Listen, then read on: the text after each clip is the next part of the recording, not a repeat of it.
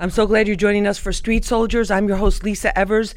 In this episode, we are talking about the surge in bias crimes and the climate of hate in our country. Many people are saying they have never felt more uncomfortable, and then come to find out that from our New York City Police uh, Commissioner that there's been a 31.5% rise in hate crimes, bias incidents in 2016 compared to the same time period in 2015.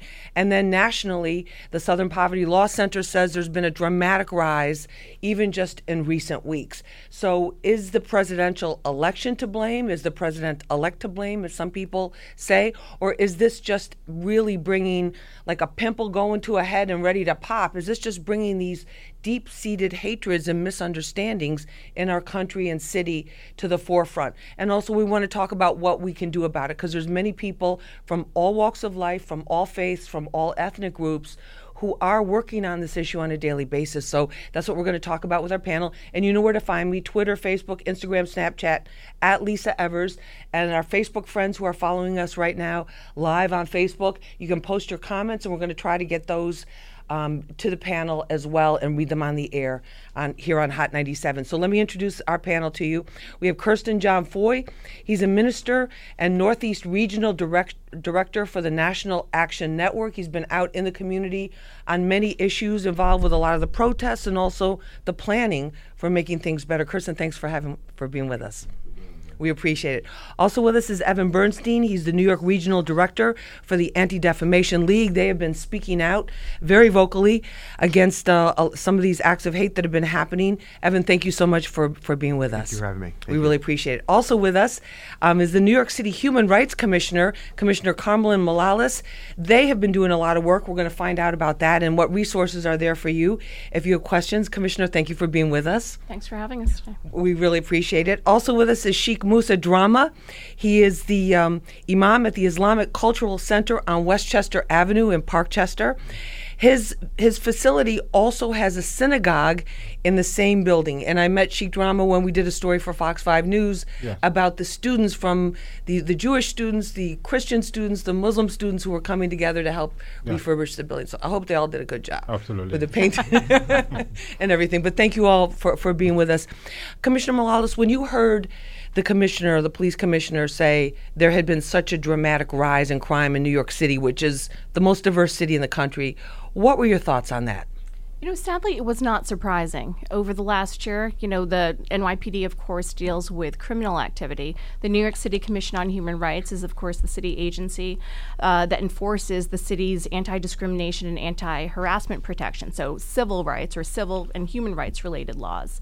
And over the past year, we have seen a 63% increase of complaints and claims in the areas of race, national origin, uh, religious discrimination type cases, uh, and which is why why you know I think that you know, to one of the questions or one of the things that I think that that you put out there, you know, what is accounting for these types of increases? I think unfortunately we have only to look at the you know the the political climate and the the xenophobic, anti uh, anti Semitic, Islamophobic, you name it, type of climate that we've all been through in this last political climate uh, has really has really kind of validated certain types of ideas and thoughts that I think a lot of the people in this room would find quite offensive, and that from the perspective of New York City, the NYPD, and the City Commission on Human Rights, it's intolerable in New York City. Evan, we've seen uh, we've seen numerous incidents. I just covered one on the uh, the Pace campus yep. with uh, swastikas that were on a, a memo board, and some people dismiss this as this is just college pranks and no you know we're not really going to pay attention to it. That's how what some of the comments we got from other students are like oh that's got to be a freshman doing something some dumb graffiti not understanding what they're doing. Do you buy that or is this something we should really be paying attention to? You know i think there it, it's impossible to say that every time is is is to random kids that are having fun that maybe get drunk and, and do something stupid. I think the challenge is the symbol itself especially with people in the jewish community has such a a deep, deep uh, negative tone and feel towards it because of the, the, relation to the Holocaust and to Hitler and into the Nazi Party and, and what that means. And I think if you're a person that sees it, uh, and, it's in a context that's not on the History Channel, it's it's going to get you deep to your core, and it's something that's going to affect you. So whether or not someone's doing it because it's a prank, or they're doing it because they're a member of a white supremacist group, either way, that that symbol um, it has a deep a deep effect, a long term effect on, on the community when it happens. We talk to kids after these things, and you, you know, there there's there's a real fear that's there. They they, feel they, one day they're very sure about themselves on campus and feeling very secure in who they are and, and what and what they're doing, and all of a sudden the next day there's there's a, there's a real doubt, and that's something that is. Uh, uh, is really sad. And that's a diverse campus, and that was the other Yes. thing. A lot of the students told us too. They they were like, "We're shocked that this would happen here because we we consider ourselves a very tolerant campus." Um, Sheikh Drammeh, one of the groups that has faced the most, uh, one of the sharpest increases, also in terms of hate incidents and just language, and is the is the Islamic community, the Muslim community here. Tell us about what what you're hearing from from people. Well, absolutely. Um, you know, unfortunately, you know, for the past several years, you know, we've been enjoying the overall crime, you know, spiral down. Then, you know, a couple of, I mean, last year Donald Trump came, and everything changed. Um, the overall crime still, you know, is at its lowest since uh, the counting begins.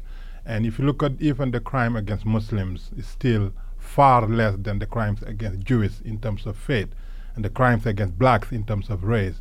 But nonetheless, in the last several months, Muslims, especially in the Bronx, we have the Bengali community that have, you know, received over 20 attacks, you know, because of the way they look. So the Muslims are very frightened, you know, and Donald Trump has not even been in office yet. Uh, so we don't know what will happen, but so far it has not been. So, twenty physical attacks or verbal 20 attacks? physical attacks. Whoa. You know, in, in the Because they're and people in traditional dress, Yeah, and the women dress. in the in the r- religious garb. yeah, either coming to work or going to a mosque and being attacked and called names of ICE and you know all kinds of names. So we're very concerned about what is going on. But overall, you know, NYPD has done a tremendous job in making sure that you know everybody's protected. And I hope that what New York City has done and is doing, you know, can be copied nationally. And do you feel they're taking these when these crimes happen, uh, when these these unfortunate crimes happen? Do you feel they're taking them seriously? These bias attacks. Well, we have to because you never know. I mean, people are losing their lives, and you know we have to we have to take every bias attack, you know, seriously. Otherwise, you know, more innocent people will lose their lives for nothing. And un- unfortunately, these criminals, in most cases, they do not know anything about anything. They just watch TV. They or just look hear- for an easy target. And that's what it. they think is a target. Kirsten, what do you what do you think about in terms of, in terms of the climate now? Uh, it's clear that bigotry has been mainstreamed. It's clear that it's been mainstreamed by this presidential election, by Donald Trump himself, fanning the flames of bigotry and hatred in order to get elected.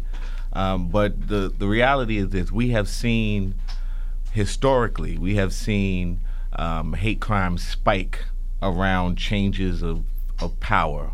Um, when uh, we've seen uh, a progressive or Democrat or however you want to uh, frame it, uh, administration go out of power and a conservative administration come in power, we see this kind of thing. Uh, we saw it actually after President Obama got elected. We saw the kind of rage and resentment that bubbled up um, and and manifested in hate crimes. And now we're seeing, as a uh, as a result of uh, Donald Trump's rhetoric and his election, we're seeing another spike uh, on top of the last spike, and that is um, not because of rage and resentment, but because of entitlement and in, and the uh, enabling of bigotry by the mainstreaming of it, which was clearly done by the presidential uh, candidacy of Donald Trump. Okay, we need to take a short break. We'll be back with more with our panel. We're talking about bias crimes, what's behind the surge in hate here in New York City and the tri state, as well as across the United States. And we're also going to talk about where do we draw the line between hate speech that's protected by the First Amendment, as offensive as it is, and also actual hate crimes. We're going to find out what our guests have to say when we come back. Hey, what's up? This is your girl Sierra, and this is Street Soldiers with Lisa Evers. Real issues, real politics, baby, and real people only on Hot 97. Welcome back to Street Soldiers on Hot 97. I'm your host, Lisa Evers. You can find me on Twitter, Facebook, Instagram, Snapchat at Lisa Evers. And what we're focusing on in this episode bias crimes, what is behind the surge in hate, and more importantly, we have a great panel to help us understand what we can all do in our daily lives as we interact with people in terms of setting a different tone and setting a different standard. Joining me, Kirsten John Foy. He's a minister and Northeast Regional Director for the National Action Network. Evan Bernstein, he's the New York Regional Director for the Anti Defamation League. Commissioner Carmelyn Malalis, she's the uh, with the New York City Human Rights Commission. And uh, their website, if you're looking for answers, if you're looking for help, resources, nyc.gov slash NYC values. Also with us is Sheikh Musa Drammeh. He's w- with the, the Imam at the Islamic Cultural Center on Westchester Avenue in Parkchester. They have a synagogue in the same building mm-hmm. as the mosque. So what we're talking about um, in terms of the in terms of the climate, some people feel like there was almost a switch that went off. Like, all right, it's okay f- to say these things that were previously would have cleared a room or gotten you denounced in the past. What do you think about that, Evan? I think it's very true. I mean, in our office, I've been the head of the ADL in the office three years. Um, never do we have a spike like we did right after the election. Uh, you know, it was it, it's almost un, we really I think for except for two days since the election, we were dealing with some kind of uh, of a hate crime situation in the state of New York.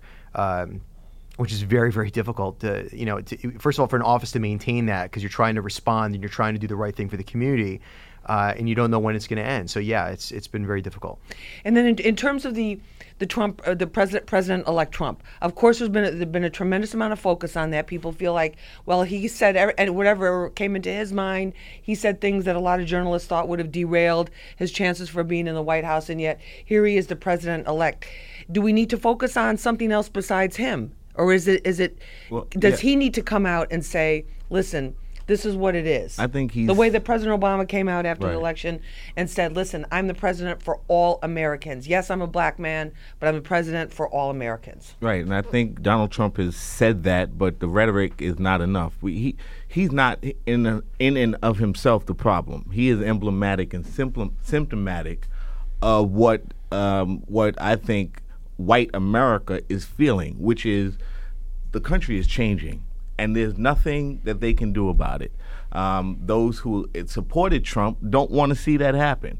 This is the the last stand of those that want to see a white America stay white, and um, and he gave voice to that to that that unspoken voice that had been silent for so many so many years. These people didn't go away. They didn't die. They didn't leave the country. They, they just, went underground. They went underground, and they stayed there until their messenger came with a message that resonated with them, and then we see 60 plus million of them come come to the to the polls out of nowhere. Nobody knew where these people were coming from. They just showed up. But that wasn't because of Donald Trump. That was because he gave voice to the sentiment that America is a white country. It always has been and it always will be a white country. And until we deal with the core of that problem, you know, Donald Trump is a jokester. He's a showman. We'll, we can deal with that. But it's the, the, the, the, the drive of white privilege and supremacy that drove his election and that movement that we really need to tackle. Commissioner, what about that? In, in ter- do we do we turn some kind of corner there? Where I mean, the, statistically, whites are the the majority in the United States. You know, I think it's really a question of, you know, how do you show leadership in government? As, as Sheikh Musa said earlier, you know, New York City has really been trying to lead, I think, in this front. And following the election or even before the election, uh, you know, Mayor de Blasio and other city agencies, NYPD, the City Commission on Human Rights, we have really tried to make very clear that New York City is a city for all. I, I mean, I would hope that government would echo that, that sentiment uh, in other areas. But, you know, even prior to the actual election when we had seen that uh, Muslim communities were under attack both locally and nationally. What did we do? We as a city said, we're not standing for this. We are standing up for our Muslim brothers and sisters. We launched a social media digital campaign, I Am Muslim uh, NYC, making clear to our Muslim brothers and sisters across the city that they have rights and that the law will protect them. And also making clear to those that would disparage them or denigrate them or discriminate against them or show violence against them that there is a law in New York City, and New York City will not hesitate to use the law and whatever resources it has to go after folks who are discriminating against other folks in our community. But in terms in terms of the law, if somebody puts up hate graffiti, if they put up a swastika, if they pass out flyers for a KKK rally, if they you know if they put out anti-Muslim comments or what a graffiti, is that a crime? I mean, the, the the doing the graffiti is a that's a misdemeanor because if you're defacing property. But mm-hmm. is is there another level of crime to it because it's against a particular group? Well, folks in the DA's offices and folks at NYPD will always be, you know, the the ultimate judge of, you know, what is considered to be a crime or what is charged as a crime. I will say, under the the, the city's human rights law, there is also another category of claim. It's called discriminatory harassment. A lot of folks don't know this, and they should, because folks often think about it as kind of the civil form of a hate crime, and it's where someone has uh, has acted on some discriminatory behavior that would be considered discriminatory along one of the categories of protection under the city human rights law, and we have at least 22. So we have quite a bit here in New York City, and that's accompanied by some sort of threat of force or coercion. So a lot of things that are investigated as hate crimes or wouldn't or, or may not rise to the level of hate crime as it as it would under the statute or under the law could also be considered civil hate, civil uh, discriminatory harassment claims that folks could file at the Commission on Human Rights. So at least there's something on record, and at least it's it's it's tracked in some kind of way. Because there's there's the argument, as you all know, that that that speech is protected under the First Amendment, and even courts have upheld, you know, the right for the Klan to march in certain places, and yet in this particular climate, it's people are looking at the speech in a different way now. Right. The other thing I would emphasize is that you know we as a society are not just judged by the types of claims or the types of crimes that are being filed. Right. We're also judged by the things that might not necessarily rise to the level of criminal activity. It might not necessarily rise to the level of a claim under the city human rights law. But they're still not things that we as a civil society, especially here in New York City, will tolerate. We're we're a city that uh, you know prides itself on its diversity and inclusion, and when we see that those values uh, are, are, being attacked in our city, we will react. Sheikh Drammeh, the, the, the people that have been committing these crimes against the Muslim community in the Bronx, mostly young, mostly male. What can you tell us about that? Well, I, you know the the statistics varies, uh, but mostly, I mean, almost all of them are naive about anything. I mean, these are ignorant people who do not know anything, activated by whatever they see and hear. But I just want to talk a little bit about Donald Trump. Um, you know, without being partisan. I'm not Republican or Democrat. I'm just saying the fact. Uh, we have presidents in the past who have been drunkard and womanizer, whatever, but we never had Donald Trump, someone who launched his campaign based on the most xenophobic, misogynistic, Islamophobic, divisive platform and end up winning. This is a very, very scary phenomenon. And I think if we allow that to be normal, then we really making our country collapse because the presidency is a lot greater than the platform that Donald Trump has un- unveiled and people bought. So we have to be very cognizant of the danger and the debate that Donald Trump brought to the House. And we should be open arms to making sure that he's not comfortable believing that his platform is normal. His platform is not normal. So the people who are committing these crimes are committing these crimes because now they have their man at the highest office.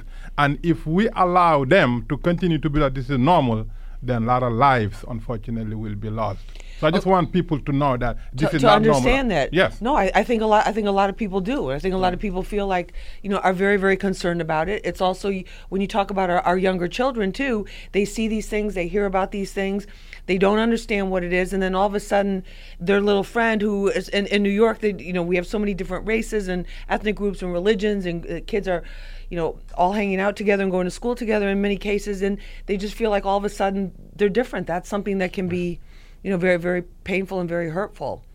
But um, we're going to continue this discussion. I also want to talk about the Attorney General came out in the state of New York, Eric Schneiderman, and said he's going to send basically a booklet to the police departments around the state listen, you got to take these hate crimes more seriously. This is not just a bunch of teenage vandals mm-hmm. going out there. This is these are serious crimes. But how serious are they when you can put KKK flyers out in cars in Long Island for a second incident in a year and the Suffolk County Police told me we're not investigating it.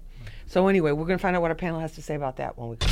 New York City, it's Miguel, and you're tuning to the Street Soldiers with Lisa Evers. Real people, real issues, and real politics. Only on Hot 97. Welcome back to Street Soldiers. I'm your host, Lisa Evers. We're talking about the surge in bias crimes, what's behind it, how bad is the problem, how widespread is the problem, and most importantly, what can we all do about it? And that's what I want to get a takeaway from and our guests a little bit later on the show. What can we all do about it in our daily lives? Joining us, Kirsten John Foy. He's a minister and Northeast Regional Director for the National Action Network. Evan Bernstein, he's New York Regional Director for the Anti Defamation League.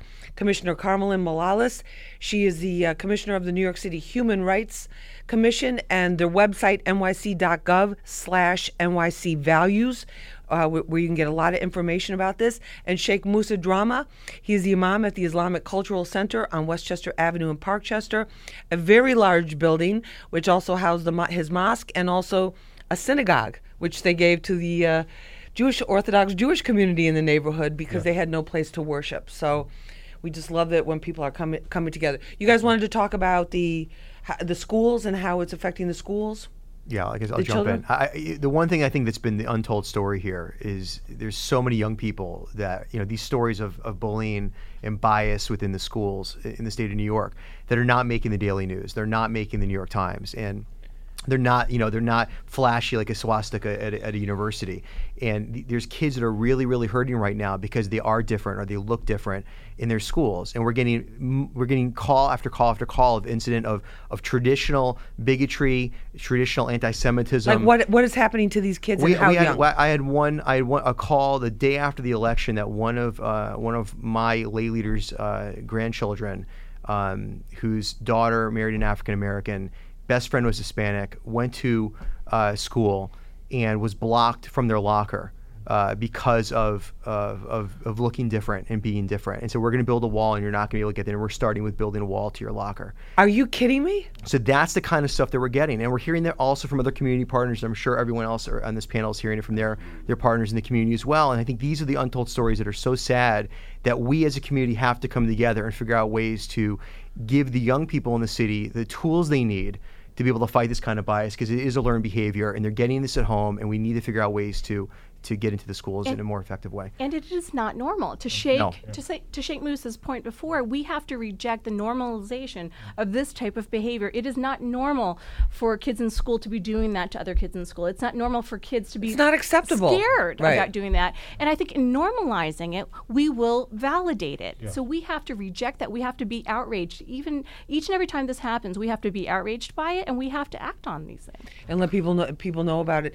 And uh, it, Sheikh, in terms of the in terms terms of the Muslim community, there was a lot of rhetoric too. Uh, uh, I mean, the Muslim community was probably target number one in in the uh, election on the Republican side from from President elect Trump. The are, how are, are, did that hurt people? Because a lot a lot of your members, your your mosque members, are immigrants who came here. Do you want to explain to people why they came here? Well, what, yeah. what they were looking for? you know, the Muslim community is very, very diverse. Right. You're talking about 35% of the Muslim community are Native Americans who've been here a lot longer than Donald Trump's parents. And, you know, the other 65% who are of immigrant background are our doctors. Over 20,000 Muslim doctors now serving American patients. You have over 4,000 military personnel and countless number of intelligence who are multilinguals. Nobody know the number. You have close to 1,000 200 Muslim police officers. As a matter of fact, yesterday I was talking to one of the Muslim police officers. He said, I can't talk to you. I'm, I'm on Donald Trump, whatever they call it, the, the, the detail, whatever, security detail. Oh, security detail. yeah, so, you know, we are very diverse. We are very part of this nation. And the Muslim community is, in U.S., is the most integrated group of uh, people than any place on the face of the earth. So Unfortunately, Donald Trump candidacy really, you know, uh, touched nerve in the Muslim community, and we all got up and did all we could to making sure that he will never ever be president. Now that we fail, our job is to make it not normal, and I'm sure the Muslims will do more than perhaps any other group to making sure that his candidacy should never ever be accepted. Never ever. You cannot have a misogynistic, you know, xenophobic, Islamophobic bias and all kinds of, you know, anti orders and then people accept it. No, you're president, but your message will never ever be accepted and will be rejected. So the Muslims will continue to, you know, to be his worst you know, critics uh, for good reasons. And Kirsten, definitely. And, and Kirsten, in, in, terms of the African American community, there was a sense, I think, in the last couple years that there's been some progress, at least in terms of the awareness of some of these long-standing issues of inequality, of injustice, and some of the police tensions, those types of things. What's the feeling now? Well, the feeling is that we have to be vigilant against them turning the clock back. So all of the reforms and the progress we saw President Obama try to push, some of the reforms around the criminal justice system, um, some of the reforms around uh, uh, uh, regulating private pri- the private prison industry, uh, the demilitarization of the police, um, the enforcement of the Civil Rights Act. Um, there are a whole host of issues that we're concerned about. We we have the outstanding grand jury from the Eric Garner uh, case still outstanding. What is going to happen come January 20th when Loretta Lynch is no longer the Attorney General? What happens to that case? What happens to the dozens of other cases? What happens to the dozens of cities that are under pattern and practice review by the, the Justice Department for their aggressive and racist policing? So these are concerns that, that we have writ large. What's going to happen, and not just uh, this is not just a, a, a race based thing. This is really about uh, a vision of America. And, what America's right, really about. What do we What do we want the rest of the world to see when they look at America? Do they Do we want them to see a whitewashed, myopic view of the world, or do what Do we want them to see what David Dinkins was called the go- gorgeous mosaic? Right. And what Donald Trump is trying to do is take the gorgeous mosaic and whitewash it. And what we're saying is if you come after one of us, you're going to be coming after all of us. If you come after our immigrants, you're coming after our Muslim brothers and sisters. If you come after our Muslim brothers and sisters, you're coming after African American brothers and sisters. You're coming after Jewish brothers and sisters. This this really cuts across every demographic group there is. This is really about fighting for the soul of America. This is about fighting for the future of the world. We have now a, a xenophobe with his button on the largest military uh, uh, nuclear arsenal in the world, at the head, the command of the largest, most powerful military in the history of the world.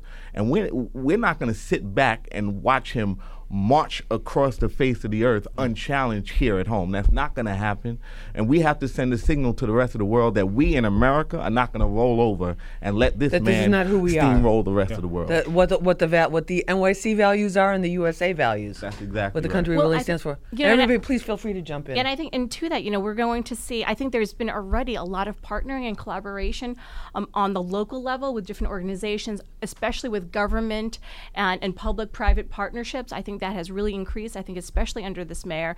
But I think, you know, consistent with what Kirsten is saying, it's really going to be a focus on how will if we know if we're uncertain uh, uh, you know to put it lightly as to what's going to happen on the federal level what is it that we're going to expect of our local leaders and what's happening on the local level? And at least here in New York City we have a mayor who's come forward and said we're rejecting this. We're rejecting this politics of division. We're rejecting turning on our neighbor on our neighbors. This is always NYC this is always New York. Where diversity and inclusion. Are you know the the bedrock values that we share here as part of that. We are not going back to stop and frisk. We are not turning on our neighbors. Uh, NYPD is not going back to some of these practices that you know are being called for perhaps on the federal level. And with that I think too is you know you know there are ways in which I think that this climate has really affected our communities of color explicitly. There are ways that it also affects it in ways that people don't often see. Like for instance in New York City we have protections against discrimination based on criminal history. We have protections based on source of income protections and housing. These are these are areas in which you know people might not think of it necessarily explicitly to, to be uh, uh, racist or to be xenophobic but they do have disproportionate impacts on our community of colors on on black New Yorkers on African American New Yorkers on our immigrant New Yorkers. And here in New York City we're proud to say that we have we've increased our our uh, you know our investigations in these areas because again even as as we're seeing or with the possibility the uncertainty of what we might be seeing on the federal level we want to send the message loud and clear in New York City. We're not going to tolerate it. Whether it's do being it. done explicitly or whether it's hiding behind certain things like you know criminal history or hiding behind certain things like or, or mixed up with other things. Exactly. Let's go. Let's go to some of these Facebook comments. Uh, Tho- Thomas Capitelli says on Facebook, and these are your your comments that- from the Facebook Live broadcast.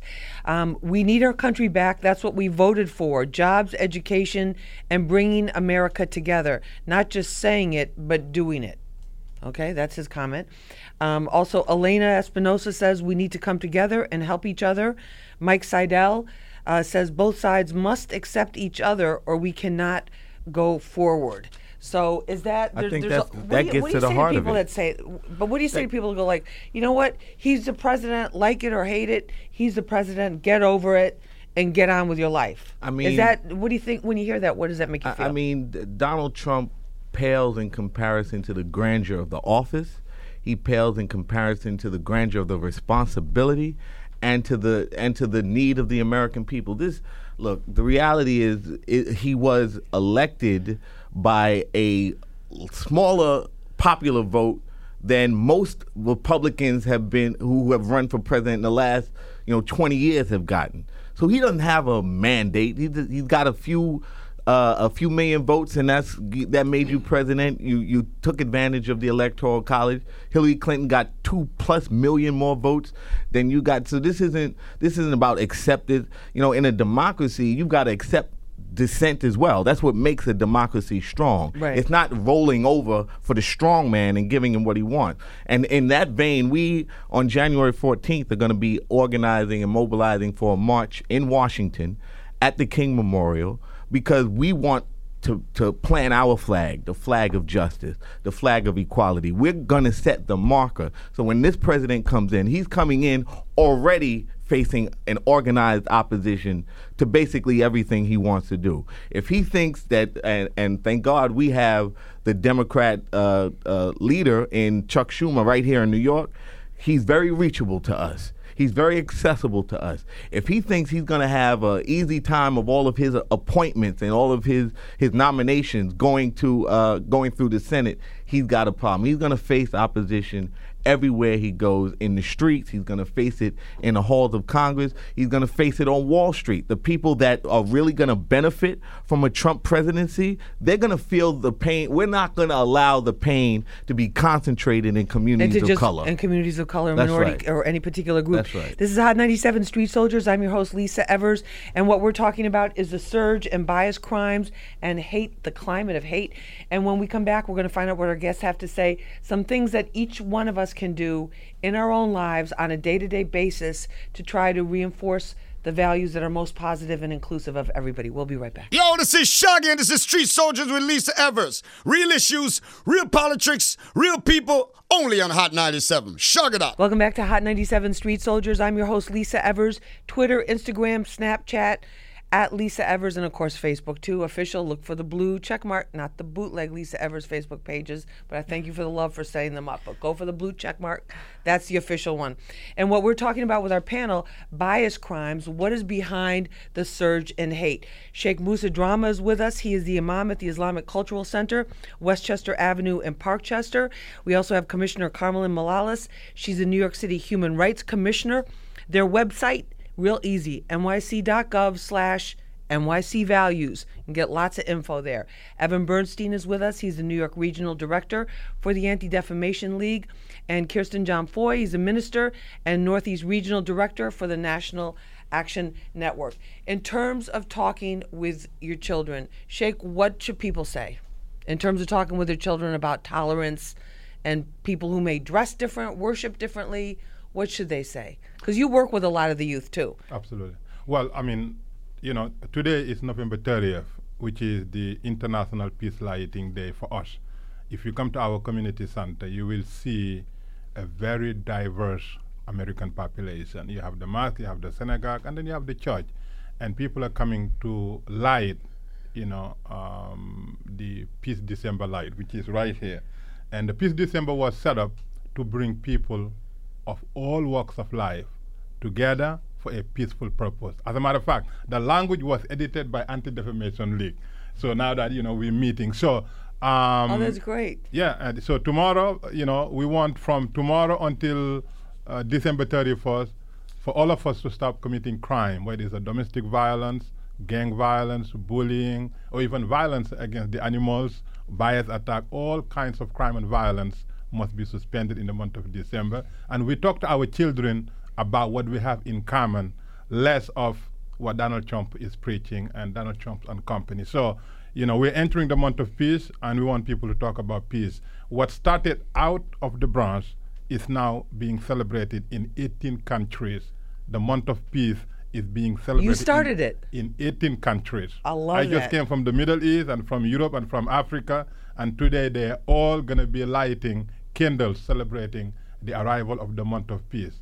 That is my advice for all New Yorkers, you know, to talk about peace and what we have in common so that we can have a peaceful coexistence regardless of what Donald Trump and company are promoting. You know we love that because we've been doing the push for peace Yes. since uh, 2011. So we love that hashtag push number four peace. Uh, Co- Commissioner Carm- uh, Morales, the in terms of the what people say, your kid comes home from school and they're saying something that would never be tolerated in your household. How do you address that? Well, you know, I think I think a lot goes back to the values that uh, Sheikh Musa is talking about. It, reminding folks that this isn't normal. This isn't us. This isn't who we are. This isn't what we're proud of or who we want to be. Um, and there's there's messages that we send to our kids that we model for our kids all the time. I think we model for our kids who it is that we are who we include in our community. I think we model for kids every day. And I have two little kids, right? So I think we model for our kids all the time. Who are we reaching out to? In New York City, I think there are. I can say as the human rights commissioner, I can say if you see something, report it. You have NYPD to report hate crimes. You have the Commission on Human Rights when you see acts of discrimination or harassment that occur. People should absolutely call us, contact us. They could always call 311, ask for human rights. They could go to our website to give us information on leads. But more importantly than that, it's standing up for your fellow New Yorkers. You know, kids see their parents doing that. They see people standing up, not just when somebody is actually being, you know, humiliated or being harassed on the subway, but they see when people are standing up for them in terms of community. You know, I, I'm always like, if you see somebody who could be vulnerable to these attacks because of how they dress or their cultural garb, you know, make it so that they're not alone there. If somebody's Right. sitting there on the subway by themselves, I'm going to sit next to that person and I'm going to start a conversation Not too close because then they're going to think you're going to try to take the phone. But you want to. Uh-huh. Absolutely, but No, I, I, I know what you're saying. I know what you're saying. but but you know we are a community and i think more so than ever it is important that we show our inclusion through actual human interaction and togetherness we can't let people divide us we can't show that we're you know a community of people of color here a brown community a black community a gay community a, a jewish community here and i think one of the things that new york city has been doing very well and you know as as we as i've been going to or seeing some of the rallies in the past few weeks or weekends is that we have been coming together as a Yeah. community and what the, the thing that i love about these things that i've been going to is how many families are there how many kids are there and that is yes. what they're learning they're learning to stand up against hate to stand Right. up against division and that all of these people who don't look like them who don't worship in the same houses of worship that they might necessarily worship in that this is part of their community and this is what we're that, protecting that we're all in this in this together, basically. Evan, what about what about any any advice? Because you, you're dealing with a lot of these school incidents. Yeah, I think the, the- key is is for, for parents. parents. Yeah, I think parents listen. It's also it's, you have to model. I mean, kids watch what you do. Uh, Exactly. they hear you. You hear you when you don't think they hear you, and they take that with them and they take it to school. And I think uh, that's one piece. Clearly, I think the second piece is getting activated. I see so many people on social media that are writing these very long diatribes and rants on Facebook. Take that same energy and bring anti-bias programming into your school. Partner with one of the a major organization that can do this. Like ADL does it, other organizations do it.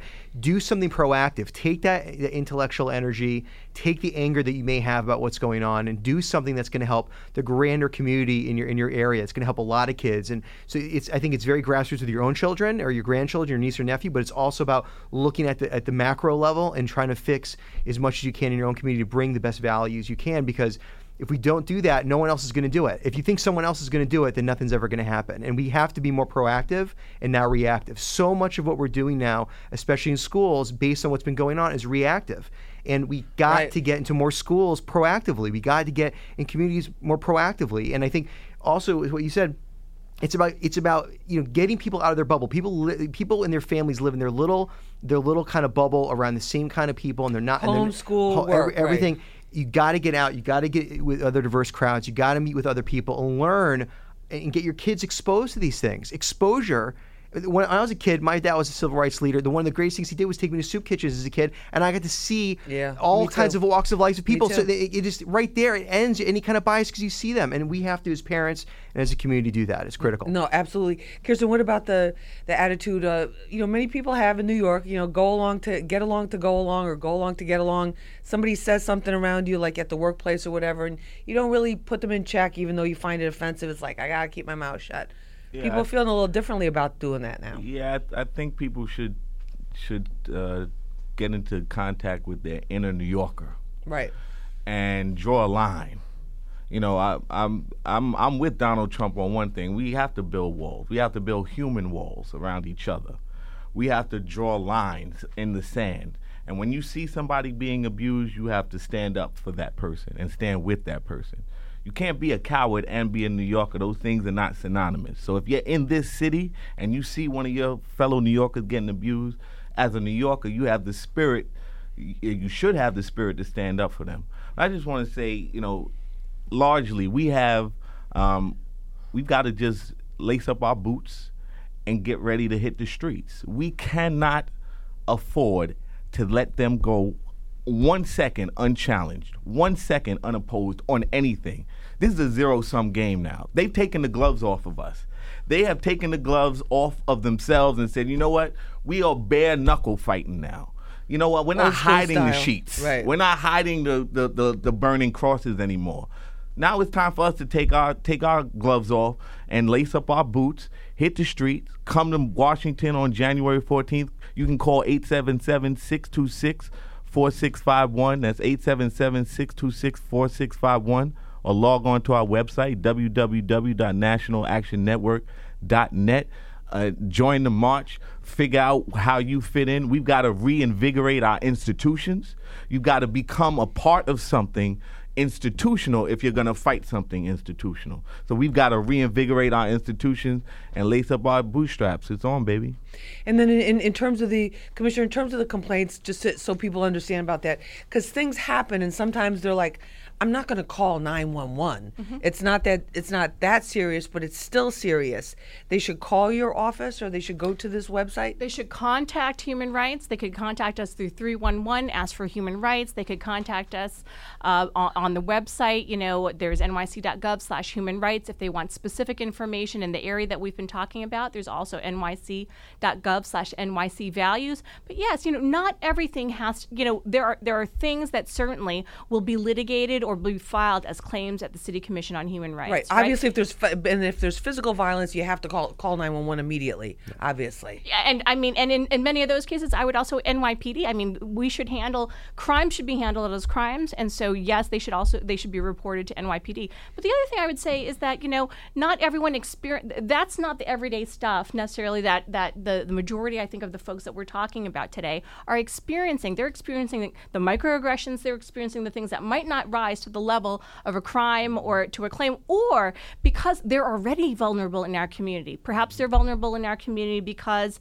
of their immigration status. Perhaps they feel vulnerable because of you know prior experiences with law enforcement. Whatever it is, you know they should still come forward to the commission because the commission does have the ability to uh, to affirmatively investigate these matters, even without them putting th- forth their name on a complaint or putting themselves out there publicly. Even We- if, if it's anonymous. Absolutely. New York, you know, as, as the mayor said, you know, just uh, I I think a week ago, is that, um, you know, New York City is also a city of immigrants. We are going to protect our immigrants and our immigrant communities. Immigration status is not a reason that people should should fear coming forward to New York City. You know, because again, we embrace folks uh, regardless of what their background is because of their backgrounds and Right. because of the diversity they bring to New York City. Uh, we are not, pla- uh, the mayor has said, we are not planning on turning over information to the federal government that would imperil our immigrant brothers and sisters. He's made that very loud and clear. Uh, the mayor's office of immigrant affairs has been working very closely with us, the Commission on Human Rights some of their information is also available on the, the website that we mentioned. And and at the commission, we've been really kind of revamping our own info line. So it's that's the line that when people call up with complaints of discrimination or because they've witnessed discrimination, we're also now including more information, thanks to the mayor's office of immigrant affairs, on other types of immigrant related rights, other questions that right now, I think more than anything, people have a lot of uncertainty and questions that are coming up. And so we're also giving them information and when necessary, referring them to Action NYC, which is one of the uh, which is one of the, the resources available through the mayor's office. So, so there are re- there are resources there. Absolutely. Sheikh Drammeh, if, if people people want to get involved with Peace December, is there a way they can do that? Or how Yes. would you recommend? Yes, absolutely. Our website is peacedecember.org, peacedecember.org.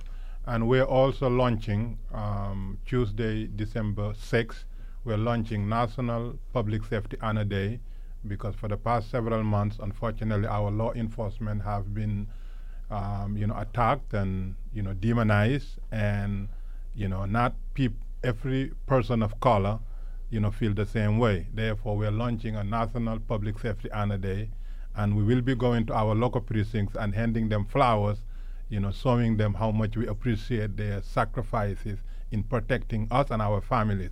So we want all New Yorkers to join us in honoring our, you know, public safety personnel. And they are bad apples, but the majority of them wake up every single day to protect our lives and our and our families, and we must show them. The, the appreciation. Okay. And Tuesday, December 6th, is the National Public Safety Honor Day. All right. I'm, I'm almost out of time here. Evan? And the last bit for us at the ADL, go to adl.org. If you want to get anti-bias education into your schools, just call us and we will work with you. We'll get into your school, uh, no charge uh, to do it. Uh, also, i you can also report a hate crime incident or any kind of hate incident on our website as well, and it could be anonymous, and we will be there to help and also direct you to whoever agency is the is the best. So, uh, again, we just hope people do get engaged and, and and- ADL dot, ADL.org. And Kirsten, you want to give that website out again for Yes, people that's- uh, about the march? Yes, www.nationalactionnetwork.net. That's www.nationalactionnetwork.net. And not just for the march. If you need to reach out to somebody and you're afraid, you can call us as well. All right. I want to thank all of our guests for being with us for this episode of Street Soldiers. Sheikh Musa Drammeh, Commissioner Carmelin uh, Morales, our New York City Human Rights Commissioner, Evan Bernstein, New York Regional Director, Anti Defamation League, and Kirsten John Foy, Minister and National Action Network Regional Director. Thank you all so very much for being with us uh, for this episode of Street Soldiers. We're going to be posting it, yes, of course, on Twitter, SoundCloud, LisaEvers.com and uh, sending out the link so you can listen to it and share it with people and share this outstanding information. But thank you so much for all taking the time out to uh, try to inform us and, and give us ways to deal with this. We really appreciate it. Thank you. Thank you remember, much. use your mind. It's your best weapon. I hope it's your only weapon. I'm Lisa Evers. Push for peace.